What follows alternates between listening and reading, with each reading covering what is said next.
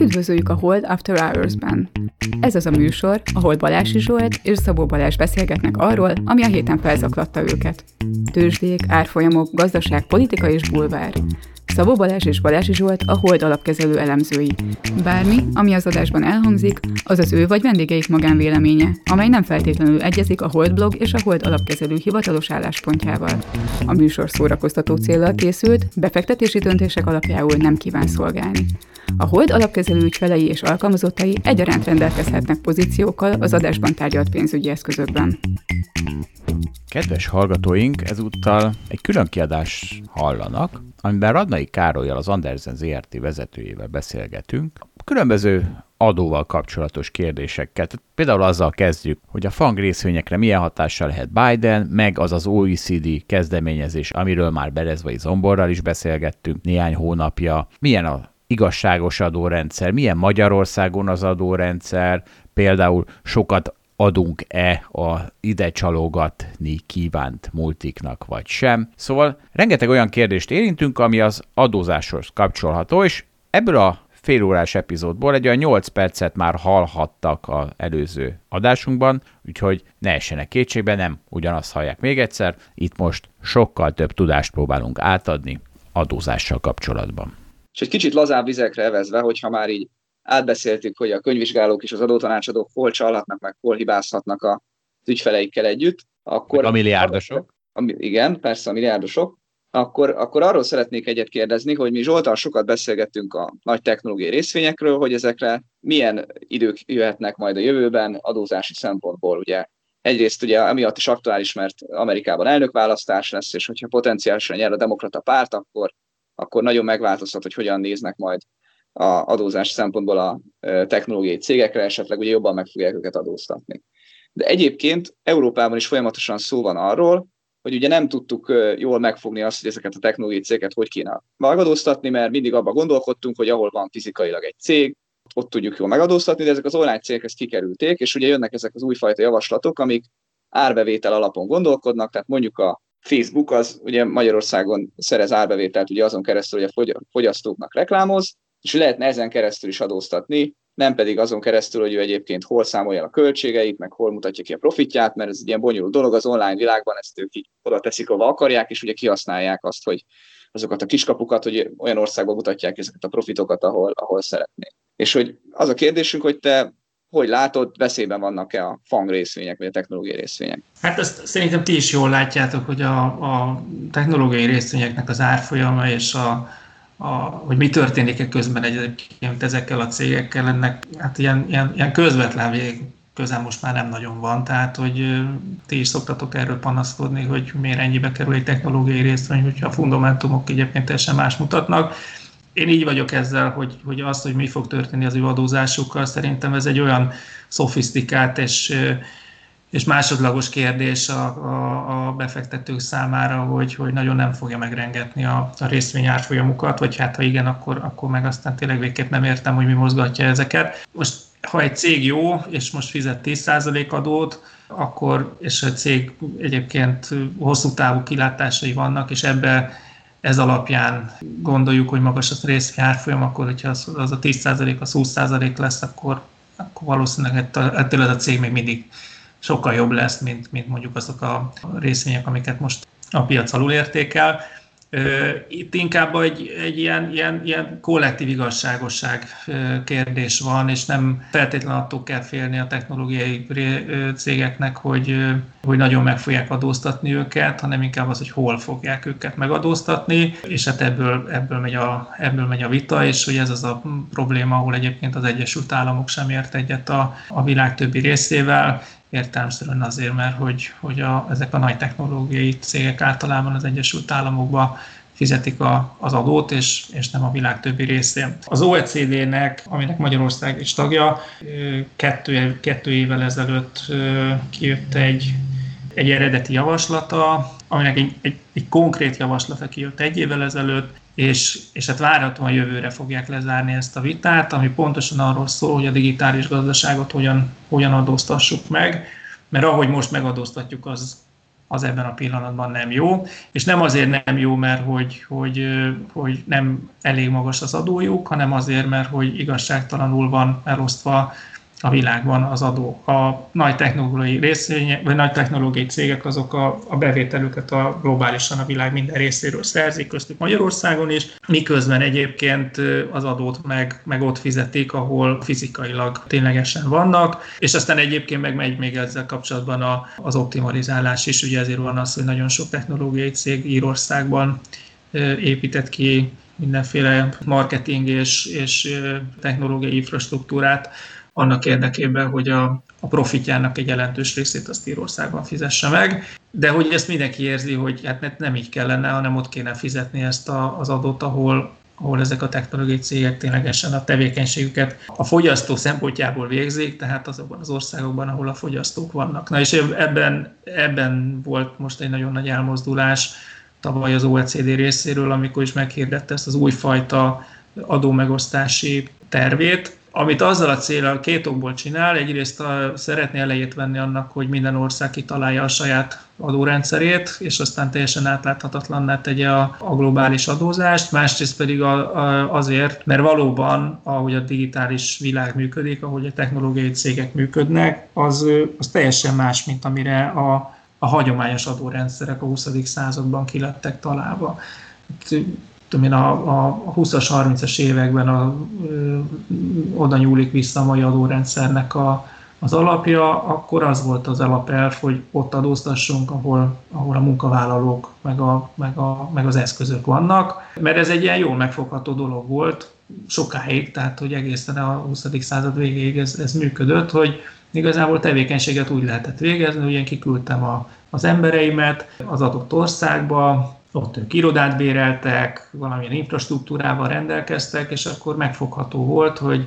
hogy akkor ha ott emberrel meg irodával rendelkeznek, akkor tudnak szélsztevékenységet végezni, tehát akkor adózzanak. De az internet meg a digitális technológia ezt teljesen áthúzta, tehát hogy a Facebook úgy működik Magyarországon, hogy persze van valami képviselete, de nem ők végzik a tevékenységet, nem ők csinálják a fejlesztést, nem, nem, nem itt vannak a szerverek, hanem az mind Amerikában van, vagy hát ilyen világnak elhelyezett pontján, de, de, de nem a világ minden országában.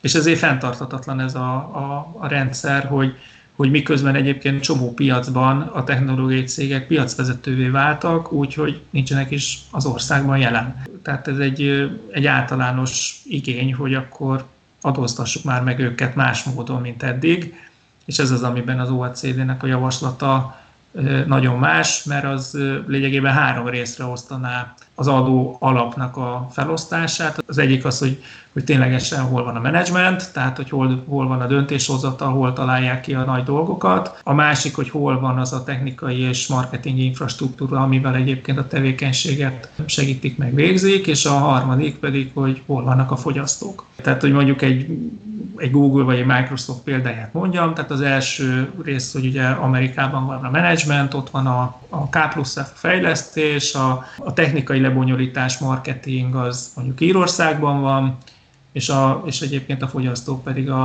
a, a világ minden többi országában. És ebben a, az OECD még nem találta ki a pontos arányokat, hogy ezt a három között hogyan fogja, hogy ez most 10-10-80 százalék, vagy, vagy 50-30-20 százalék, tehát hogy ez, ez, a, ez a része még nincsen leütve.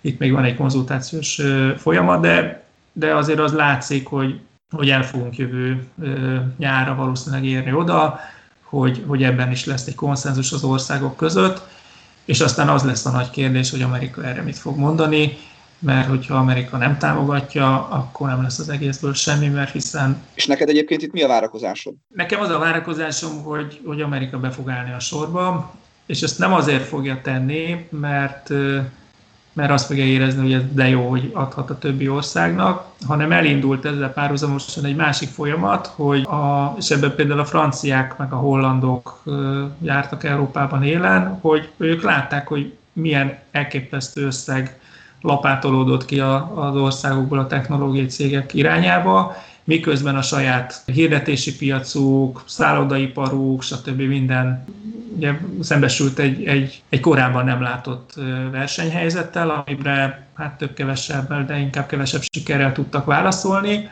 és ezek az országok elkezdtek mindenféle különadót bevezetni. És ez a különadó, ez, ez sokkal rosszabb perspektívát jelent a, az Egyesült Államoknak, mint hogyha ha, ha van egy szisztematikus rendszer, ahol jól átlátható módon fogják szétosztani a, a, a profit után a nyereségadót, mert hogy ha mondjuk egy bevételi alapú adóztatás van, mint amit mondjuk Franciaország meg Hollandiában láttunk, illetve hát ennek egyébként ilyen csírái, meg, meg hát ilyen elvetét próbálkozások Magyarországon is voltak a reklámadó néven elhíresült adóval, az a nyerességre sokkal durvább hatással van, tehát hogyha elviszik a bevétel mondjuk 20%-át ilyen adóval, azzal a, azzal a profitnak is egy nagyon jelentős részét el fogják vinni, ami sokkal-sokkal több annál, mint amit egyébként a nyerességadó kulcsok jelentenének. Akkor Tehát, lehet, hogy még emelkedni fognak ezek a részvényára.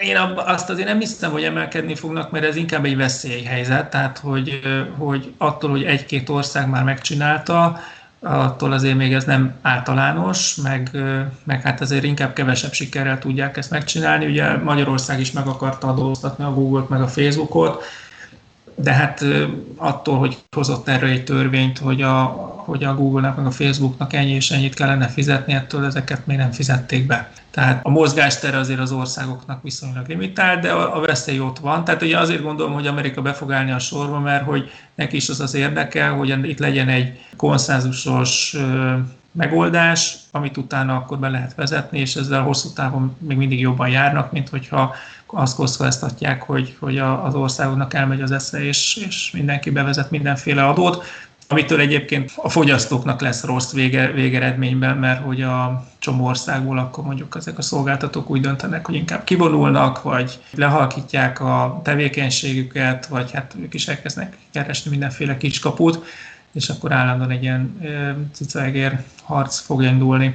Tehát azt gondolom, hogy, hogy, hogy az OECD javaslata fog végül beválni, de, de most van egy amerikai választásunk, ahol egyébként a, a Trump és a Bidennek a, az adó zással való kapcsolata is teljesen más, tehát mondjuk egy Bidennél sokkal nagyobb az esély, hogy erre a dologra rábólint, mint egy Trump esetében, illetve a, ennek az egész javaslatnak még van egy olyan problémája is, hogy a Trumpnak a, az adórendszer egyszerűsítése, ami elindított három évvel ezelőtt, annak ez ellenmond, amit az OECD most szeretne, ahogy szeretné allokálni az adót.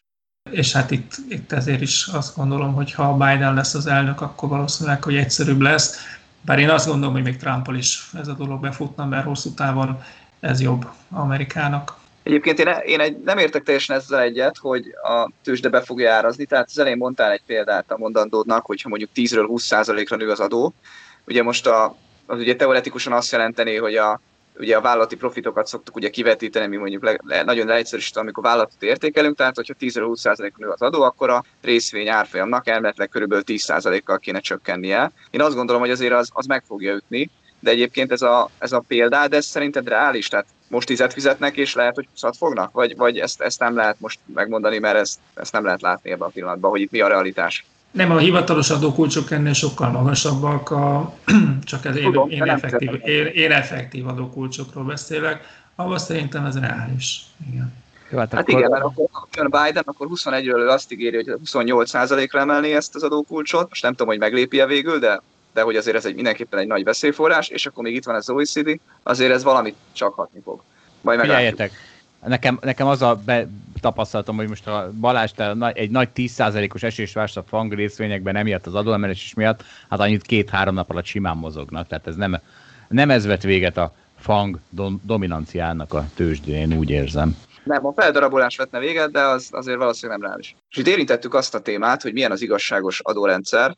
Most egy kicsit a hazai vizek kontextusába beszélgethetnénk erről. Én úgy általában szeretném ezt a kérdést feltenni, hogy tényleg milyen egy igazságos adórendszer. Ugye amit látjuk, hogy Magyarországon nagyon magas az áfa a környező országokhoz képest, ezzel szemben alacsony a társasági adó. Ugye itt felentem felmerül az a kérdés, hogy itt a szegényekkel szemben vagyunk szigorúak azzal, hogy a, az áfa kulcsot tartjuk magasan, és a gazdagokkal szemben vagyunk kedvesek, mert hogy a társasági adó pedig alacsony, akiknek vállalkozásuk van, azoknak nem kell sok profitot, a profit után adót fizetniük. Mi a, mi a kérdés? Várjál, hát a kérdés az, hogy milyen az, a, a, az igazságos adórendszer, és elmondtam ezt az állítást, hogy engem ez zavar. Politikailag nem korrekt műsor, úgyhogy akkor én ugye azt mondom, hogy szerintem igazságos adórendszer nincs, mert az igazságérzet az egy teljesen szubjektív dolog. A, a magyar ember igazságérzete más, mint a norvég ember igazságérzete, a gazdag ember igazságérzete megint más, mint a szegény ember igazságérzete, a munkavállaló igazságérzete más, mint a vállalkozó igazságérzete, és igazából abban értenek egyet, hogy én mindig baromi sokat fizetek adót, bezeg a szomszédom meg nem, az lenne az igazságos, hogy keveset fizessek, ő meg többet.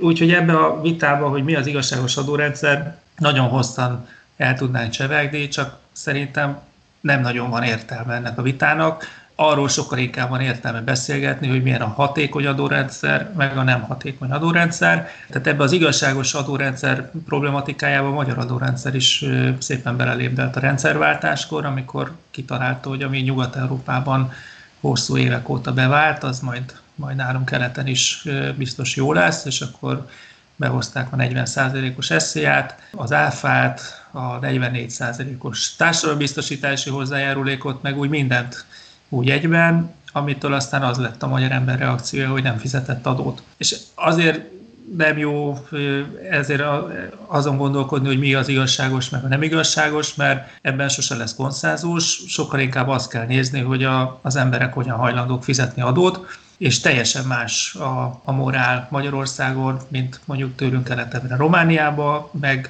tehát, hogy mondjuk ennél jobbak vagyunk, de hogy, hogy és nem, meg viszont sokkal rosszabbak vagyunk, mint Ausztriába, és ezért nem lehet a külföldi jó példákat egy az egyben állunk bevetni, mert, mert nem fog működni. És azt gondolom, hogy, hogy hangsúlyosan nem akarok itt semmilyen politikai felhangot ennek a beszélgetésnek, de hogy, hogy az elmúlt kicsit több mint tíz évben, mert nem 2010-ben gondolkodott először el a kormányzat arról, hogy ezt át kellene alakítani, de azért indult el abba az irányba, hogy emeljük a, az áfa és hasonló típusú adóknak az arányát a bevételeken, mert a magyar ember így szeret adózni. Hát ez egy nagyon csúnyán hangzik, de hogy ez van, tehát hogy nagyon idealista gondolkodás az, hogy az adó, a gazdagoktól szedjünk be 40% esziát, vagy a munkavállalóktól szedjünk be 40% esziát, de hogyha ha utána mindig minden áron kiskapukat fognak keresni, és, és egy ilyen állandó nyomozás lesz, és nem fogják befizetni, és rengeteg ellenőrzést kell csinálni, akkor ez nem lesz egy hatékony rendszer. És amiben nagyon, nagyon drámaian átalakult a magyar adórendszer,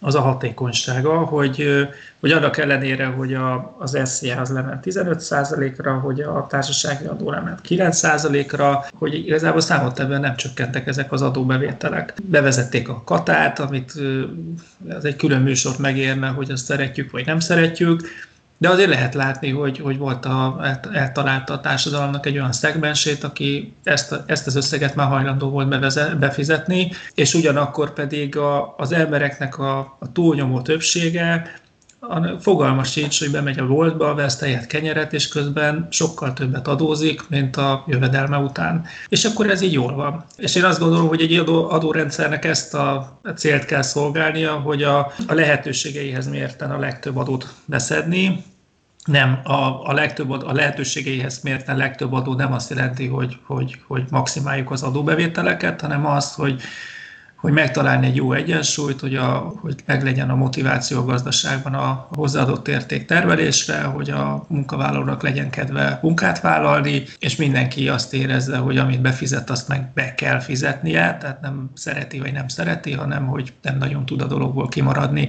ez a hatékony adórendszer.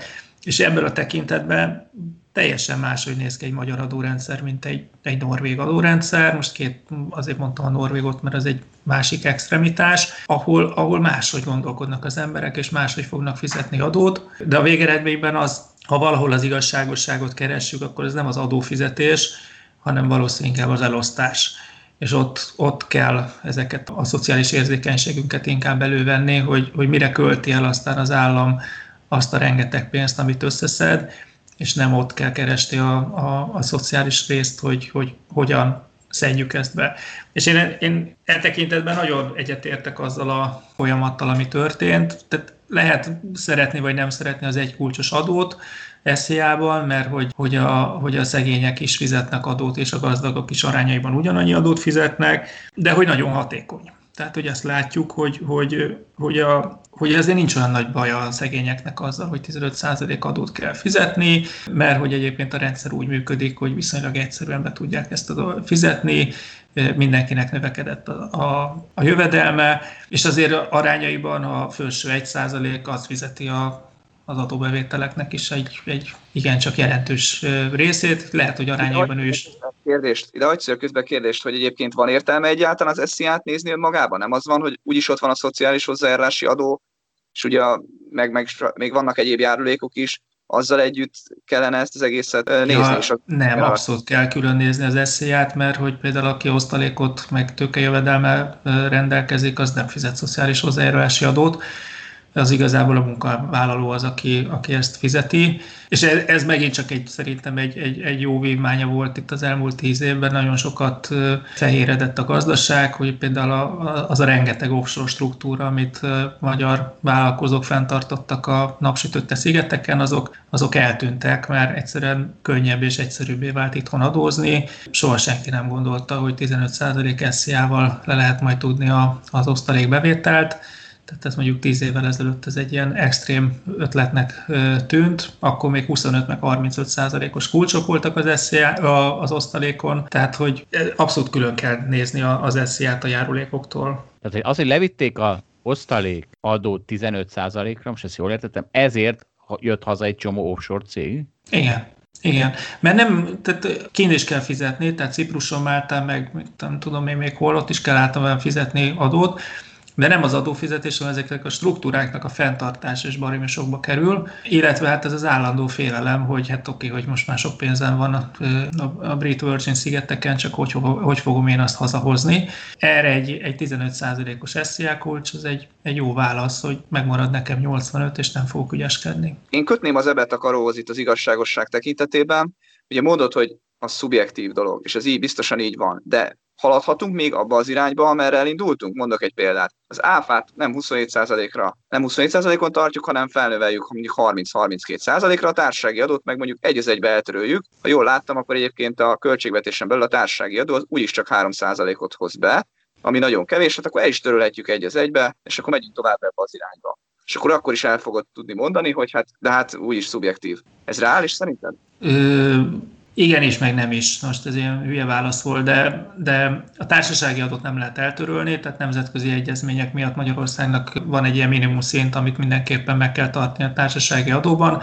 Ha mi eltörölnénk a társasági adót, akkor ettől a cégek nem fizetnének kevesebb társasági adót, csak külföldön fizetnék meg azt, amit nálunk nem fizetnek meg, tehát ennek ilyenből szempontból nincsen értelme. Tehát ez a 9 ez, ez a, már ez is nagyon alacsony, tehát hogy ez egy külön, megint csak az OECD programja miatt ott megállapítanak egy minimum adót majd, amit, ahol ez az lehet, hogy nem is lesz elég ez a 9% Az áfát pedig nem lehet a végtelenségig emelni, már a 27%-os áfával is ugye világcsúcs tartók vagyunk, és azért ez egy felhívás keringőre, az áfacsalások szempontjából. Tehát, hogy van az a határ, ahol, ahol a, az áfa emelése már több csalás fog szülni, és összességében kevesebb áfa bevétel. Tehát, hogy, hogy valahol nagyon a határán vagyunk annak, amennyit, a, ameddig ezt a, a húrt lehetett feszíteni.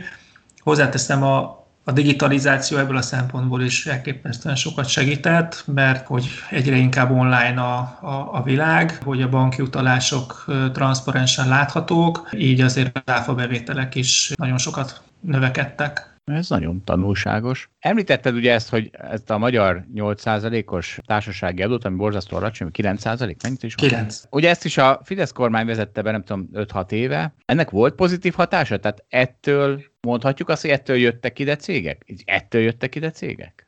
Láttál te ilyet? Nem, de szerintem inkább marketing. Tehát a, a magyar adórendszer az nagyon érdekes szerkezetében annyira más, mint mondjuk egy, egy standard nyugat-európai adórendszer. Nálunk a társasági adó előtte 19% volt, de az is két kulcsos volt, 10 és 19% volt. Tehát a kis cégek azok eddig is 10%-ot fizettek, nekik ez 9 lett, tehát egy jelentős csökkenés nem. A nagy cégek az 19 9-et fizettek, de hogy nagyon sok nagy cégnek társasági adókedvezményei voltak. Társasági adót, és ez nem a Fidesz kormány, ez, ez, ez a 90-es években indult, ezt mindig marketingre használták, ez nem volt egy jelentős adóbevétel.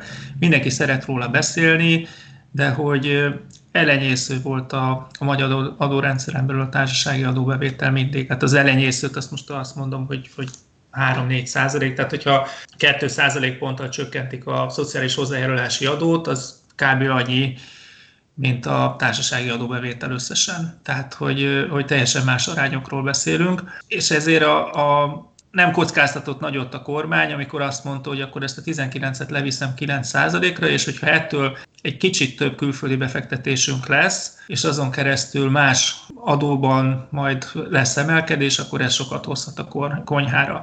Az egy földindulásszerű változást nem hozott. Azt látjuk, hogy azért elég magas a külföldi befektetések aránya, a beruházások újraindultak, tehát ez, ez valahol igazolja azt, ami, ami történt, de hogy, hogy a társasági adó az egy az inkább egy játék volt. Ugye hát most sportra, színházra, meg filmre is társasági adóból lehetett adni pénzt, tehát hogy ez is mutatja, hogy azért annyira nem volt fontos a sose a, a, a kormányzatnak, hogy mennyi a társasági adóbevétel. Van egy másik adó, nem, amit, amit viszont szerintem nagyon sokan ismernek és utálnak, azt helyi iparűzési adónak hívják. Na az például, annak ellenére, hogy ez csak 2% meg olyan kis helyi adó, az abból például háromszor annyi a bevétel, mint, az, mint a társasági adó volt. Ez egy sokkal jelentősebb bevételi forma, az az önkormányzatoknak a legfontosabb bevétele.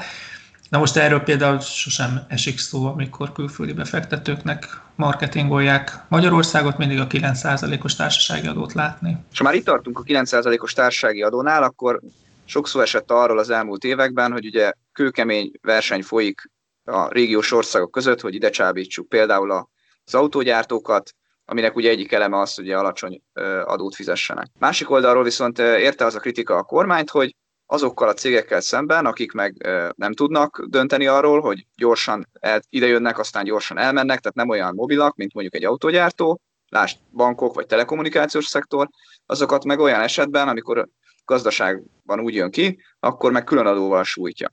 Tehát Zsoltal ezt úgy hívtuk magunk között, hogy gyakorlatilag egy ilyen árdiszkrimináció zajlik, csak adózásban. Azt, akit jól meg lehet adóztatni, és el fogja bírni, és nem csukja be ettől a bizniszét, azt, azt jól megadóztatjuk, aki elmenne, azt, azt kevésbé adóztatjuk meg, és akkor itt van a, például a, a filmgyártásnak a szerepe, ugye az meg egy nagyon mobil dolog, ugye, hogy ide, ide hozzanak el filmgyártást mondjuk Amerikából, vagy sem, vagy egy másik országba vigyék, akkor ott meg még több kedvezményt éri megadni. Tehát itt egy ilyen, mondhatjuk, hogy egy ilyen árdiszkrimináció-szerű árazás zajlik az adózásban is? Nem, nem tudok ellentmondani, ez pontosan így van. Tehát, hogy az, ami egyébként a piacon is, tehát, hogy kinek kedvezel, kinek adsz mindenféle kedvezményeket azoknak a vevőknek, ahol úgy érzed, hogy ezzel tudod ide csábítani őket, még azok a vevők, akik meg mindig is az ügyfeleid voltak, az meg nem fog eszedbe jutni, hogy adjál neki kedvezményt, hiszen eddig is befizette a magasabb díjat. Ez az országok közötti versenyben pontosan ugyanígy működik, és hát ezt most megint lehet szeretni, vagy nem szeretni, de de elég logikus, hogy ezt így csinálják. Tehát, hogyha arról van szó, hogy a BMW-t ide kell csábítani, akkor ott mindenki jól látja, hogy milyen externáliák, pozitív externáliák lesznek, hogy akkor a BMW, nem csak a BMW fog ide jönni, hanem jönnek vele a beszállítói. Ha jönnek vele a beszállítói, akkor hozzák a technológiát, a beruházásokat, fel fognak venni munkavállalókat, logisztikailag fel fog értékelődni az a, az a, az a térség. És hát persze, akkor tegyünk meg mindent annak érdekében, hogy a, a BMW ide jöjjön, míg most a Magyar Telekom vagy a Telenor nem fog kivonulni az országból, és itt hagyni csapott papot, csak azért, mert hogy most egy külön adót kell fizetnie. Tök igazságtalannak hangzik, én, én ezzel abszolút értem, meg egyetértek, de hogy, hogy ilyen nagyon, nagyon racionális módon nézve eh, logikus. Ugye itt megint csak az arányokat kell figyelembe venni, hogy mekkora kedvezményt adok egy, egy, egy, egy külföldi befektetőnek, hogy ide jöjjön, vajon megéri-e ekkora kedvezményt adni, és hogy, hogy nem fogom-e tönkretenni azt a céget, aki meg itt fejős tehén módjára adóztatom, illetve hogy ennek hosszú távon milyen hatásai lesznek a befektetésekre, mert hogy egy külföldi befektető azt látja, hogy hát most tök jó minden, hogy ide a pénzemet, de lám-lám mi történt a többi szektorban, én, én is így járhatok öt év múlva, akkor ez, emiatt meggondolhatja magát. Tehát ez, ez meg egy ilyen egyensúlyjáték, Éppen ezért van az, hogy ezeket a különadókat azért általában csak nehéz időszakokban szokták alkalmazni. Ez egy más kérdés, hogy nálunk a jó időszakban sem vezették ki őket, ami hát lehet, hogy egy, egy hibás gondolkodás, de hogy, hogy alap, alap esetben egyébként érthető a, a, a gondolkodásuk. De akkor ezzel egy kicsit perspektívába raktuk ezt a, hogy adjunk-e a BMW-nek rengeteg adókedvezményt, plusz még a, ugye pénzt is adunk neki, de cserébe befizeti a jóval nagyobb tételt jelentő személyi jövedelemadókat, meg milyen szociális hozzájárulási adókat, stb. Ugye? Tehát, hogy... Szóval én remélem, hogy, hogy tehát ez a kormányzatnak a feladata, hogy, hogy ezt ki kell számolni, tehát kell csinálni egy hatástanulmányt, és, és én azt gondolom, hogy, hogy ott kijön a matek, hogy ki tudja számolni, hogy nyilvánvalóan nem egy, meg két év távlatában, hanem 10, meg 15 év távlatában kell ezt kiszámolni, de hogy ez nemzetgazdaságilag megéri. De akkor neked van rálátásod. Szerinted csinálják-e, és ki jöhet a matek? Az MNB szerintem csinálja, a pénzügyminisztérium a nagy kapkodásban szerintem próbálja csinálni, de nem mindig sikerül. Ugyanakkor viszont a, azt gondolom, hogy van egy Audi, meg egy Mercedes gyárunk, ahol egyébként már van egy 10 meg 20 éves távlat, ahol ezeket a pozitív externáliákat nagyon szépen látni. Tehát, hogy nem feltétlen kell akadémiai kutatást végezni ahhoz, hogy meg fogja érni egy BMW gyár. Világos. De szerintem, tehát, hogy ahogy mondtátok, kell számolni, mert egyébként meg túlfizethetjük őket. Ennek szerintem van veszélye. De most nyilván nem tudom ezt adatokkal igazolni, csak ahogy olvasok róla, azt látom, hogy egyre több pénzt adunk, és, és rengeteget. És bizonyos esetekben meg, nem tudom, amikor 20 milliót adunk egy egy évre egy munkavállalóra, akkor azt nehéz elképzelni, hogy ezt a munkavállaló kitermeli adózásban, meg úgy általában értékteremtésben. Igen, de hogy valószínű, hogy minden ország hasonló cipőben jár, tehát amikor arról van szó, hogy, hogy egy gyárat ide kell csábítani, akkor valószínűleg minden ország elmegy a falig, kiszámolja azt, hogy ez neki mennyire éri meg, és egy olyan ajánlatot tesz, és aztán ezek a cégek ezek között válogatnak. És még annyit tennék hozzá, hogy ugye mondtad hátrányként, hogy ha minden befektető, aki mondjuk Magyarországot nézi, az már azoknak a fejébe beépül, hogy itt esetleg, ha jól megy a biznisz, akkor majd megadóztathatják abban az esetben, ha Egyébként nagyon nehéz a kiszállni, meg elvinni egy másik országba a gyárát, vagy a, a, a vállalkozását. Ez egy, ez egy hátránya ennek a logikának, ahogy most működünk. De van szerintem egy másik, hogy a rész a szektorok között is okoz nem csak egy igazságtalanságot, hanem valamiféle torzítást. Tehát az, hogy hol éri majd meg innoválni, hova megy a, a munkaerő, stb. stb. Tehát, hogy szerintem van egy csomó hatás, amit azért nehéz számszerűsíteni, hogy itt a, itt a szektorok között mit okoz ez pontosan. Ez biztosan így van, és Magyarországon is például az energiapiacban van ez a Robin Hood adó néven elhírésült, lényegében társasági adó 2, ami 31 százalék, tehát a ami 9%-unkat hozzáadod ezt a 31-et, és akkor hirtelen kiderül, hogy az energiapiaci cégek 40% nyerességadót fizetnek, és hát abszolút látjuk is, hogy ez, ez egy ennek, ennek csomó hátrányos következménye lehet, mert hogy, hogy a, az energia ipari cégek nem fognak Magyarországra települni nagy számban, hogy ha ilyen, ilyen környezettel szembesülnek. Tehát, hogy biztos, hogy van ezzel kapcsolatban ennek hatása, de hogy ne essünk abba a hibába, hogy azt gondoljuk, hogy az adórendszertől működik a gazdaság, és hogy az adórendszerben valamit átállítok, akkor, akkor egy csapásra, mint, tehát attól, hogy mondjuk az innovációt azt elkezdem támogatni mindenféle adóösztönzőkkel, meg mondjuk egy, egy átláthatóbb adórendszerrel, nem biztos, hogy az innovációt ezt fogja előrevinni. Tehát, tehát, hogy itt az adórendszer ebből a szempontból egy harmadlag, negyedleges szempont, sokkal inkább az a fontos, hogy milyen az oktatás, hogy vannak-e okos emberek, hogy azok itt akarnak-e élni, hogy milyen az infrastruktúra, hogy vannak-e, megvannak-e azok az eszköz lehetőségek, ami, hogy az innovációt elősegítse, stb. És ezek szerintem a fontosabb dolgok, mint az, hogy egyébként a, az adórendszer és az üzleti környezet éppen milyen. Jó. Világos, a versenyképesség mindig a legfontosabb. Igen.